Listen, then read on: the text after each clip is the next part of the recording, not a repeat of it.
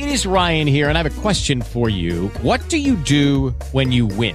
Like, are you a fist pumper? A woohooer, a hand clapper, a high fiver. I kind of like the high five, but if you want to hone in on those winning moves, check out Chumba Casino. At ChumbaCasino.com, choose from hundreds of social casino style games for your chance to redeem serious cash prizes. There are new game releases weekly, plus free daily bonuses. So don't wait. Start having the most fun ever at ChumbaCasino.com. No purchase necessary. Group. Void were prohibited by law. See terms and conditions. 18 plus.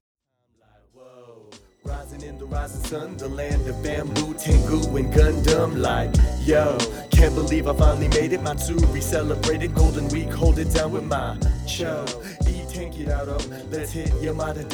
smile. Yo, minasan, it's Jones Sensei. What's going on? Hey, welcome to the Sunday edition of the podcast where I kind of get to talk about whatever I really feel like. It's kind of a time for me to break away from all the traditional grammar that I teach throughout the week and talk to you about some cultural or fun things in Japanese. And today I want to talk about mistakes. Now, I talk about mistakes a lot on this podcast. In fact, I talk about po- mistakes on this podcast pretty much every day. I encourage people to make mistakes in Japanese. Now, I want to talk about a mistake that I made just like a day ago. So, um, for anyone who follows my podcast here, um, knows that I enc- when I encourage you to make mistakes, I tell you to make 10,000 mistakes, and that's how you become fluent. I really do believe in this philosophy. It's my philosophy on language, my philosophy on business. I believe that you have to really make a lot of mistakes in order to really truly learn and learn from them to become fluent or whatever you'd like to be in the thing. How proficient you want to be is how willing you are to make mistakes. Well, recently I was at the grocery store. Um, I was at Target with my wife, and we were getting ice cream. And um, while we were getting ice cream, um, I saw a young gentleman who was uh, in front of me getting ice cream at the place that we were getting ice cream in the store. We were looking at the flavors, and um, he met, he was with another gentleman, and he's like he pulls out Haagen Dazs ice cream and he says, "This is this." He's like, "I'm going to get this one." And the guy's like, "Yeah, Haagen Dazs," and he's like, "Yeah, it's really expensive back home." And he had an accent, and usually I try not to encroach upon other people's conversations. He was right in front of us. We were obviously almost clued into the conversation. It was very natural, um, and I nicely asked, "Oh, where are you from? Where's home?" And he said, "Japan." And I responded in Japanese. I was like, Where are you from in Japan? I wanted to know. I've been around the country. I like to know where in Japan are you from? And uh, he was happy that I spoke Japanese, and he was very nice and happy. Um, chitty chatted for a couple minutes, and after about a minute of basic things of, oh, I was here in Miyazaki Prefecture, and I'm like, oh, Miyazaki City, or like outside of Miyazaki City in the prefecture, and he said, oh, I'm from this little town. I'm like, I don't know that town and we kind of chitty chatted. The conversation went kind of stale.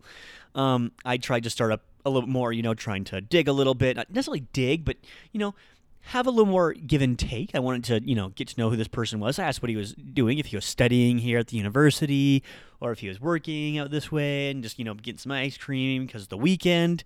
Um, and he's like, "Oh, I'm doing this," and it was kind of short, but he wasn't trying to be short. It was just the conversation was really choppy. Like my Japanese started getting kind of choppy as I tried to think of something to say that would be interesting.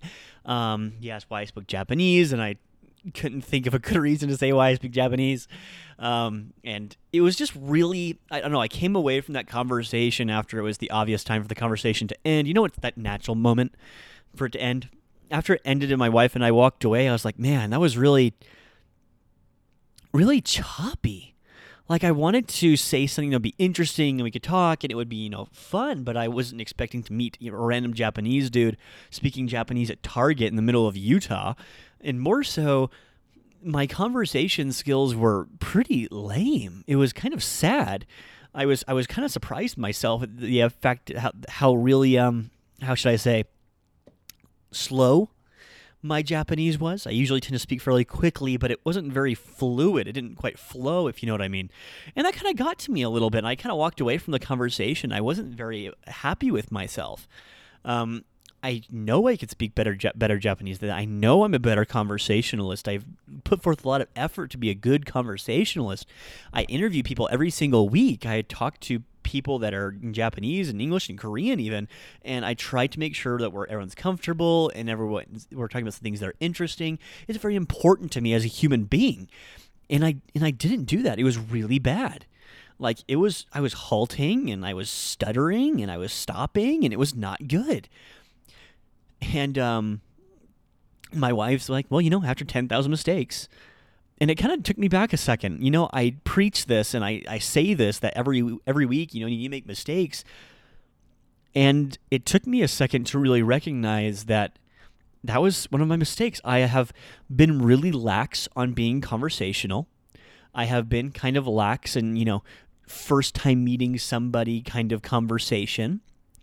A lot of the people I interview here, I have relationships with or I speak to for a good portion of time before we get the conversation going.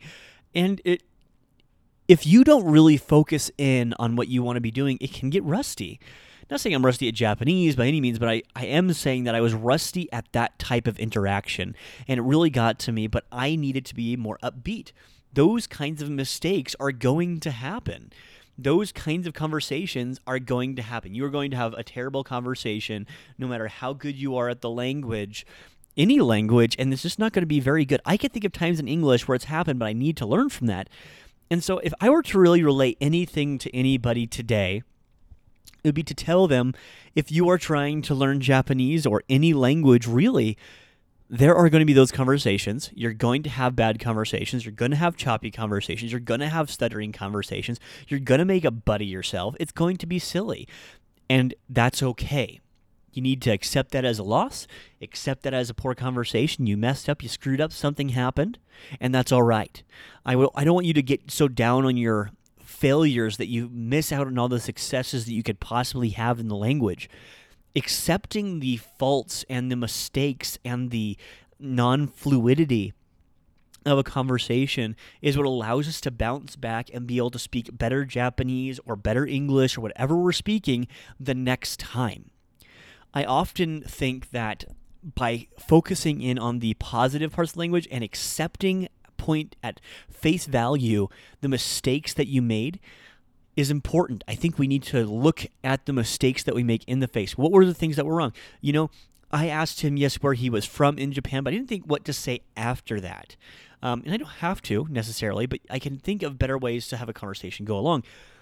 I need to think of a better way to answer when people say, Why do you speak Japanese? I have varied reasons for speaking Japanese besides friends and work and my missionary experience as an LDS missionary and roommates and, you know, all these different things. But having a more concise, easy way to say this to carry the conversation along and make everyone feel just that much more comfortable. But with that, I am going to I am running a little bit short on time. I'll be catching up with you tomorrow as we start again speaking about Japanese language and grammar. Make sure to follow us on all of these socials and check out our website at manga-sensei.com as well as giving us a like and a subscribe or a five-star review if you're on iTunes or Google Play or any of those other methods that you could be listening to this podcast as the number 1 Japanese podcast at least on Spotify and hopefully other places as well. With that, I will catch you tomorrow and until then, 覚えておきなさい。もし日本語でペラペラになりたいなら間違いが必要なんです。ですから一緒に間違いましょう。それじゃあ、またすみません。ちょっと待って。ください。ナンパしたことないけどあなためちゃ可愛い。本当に。I say facts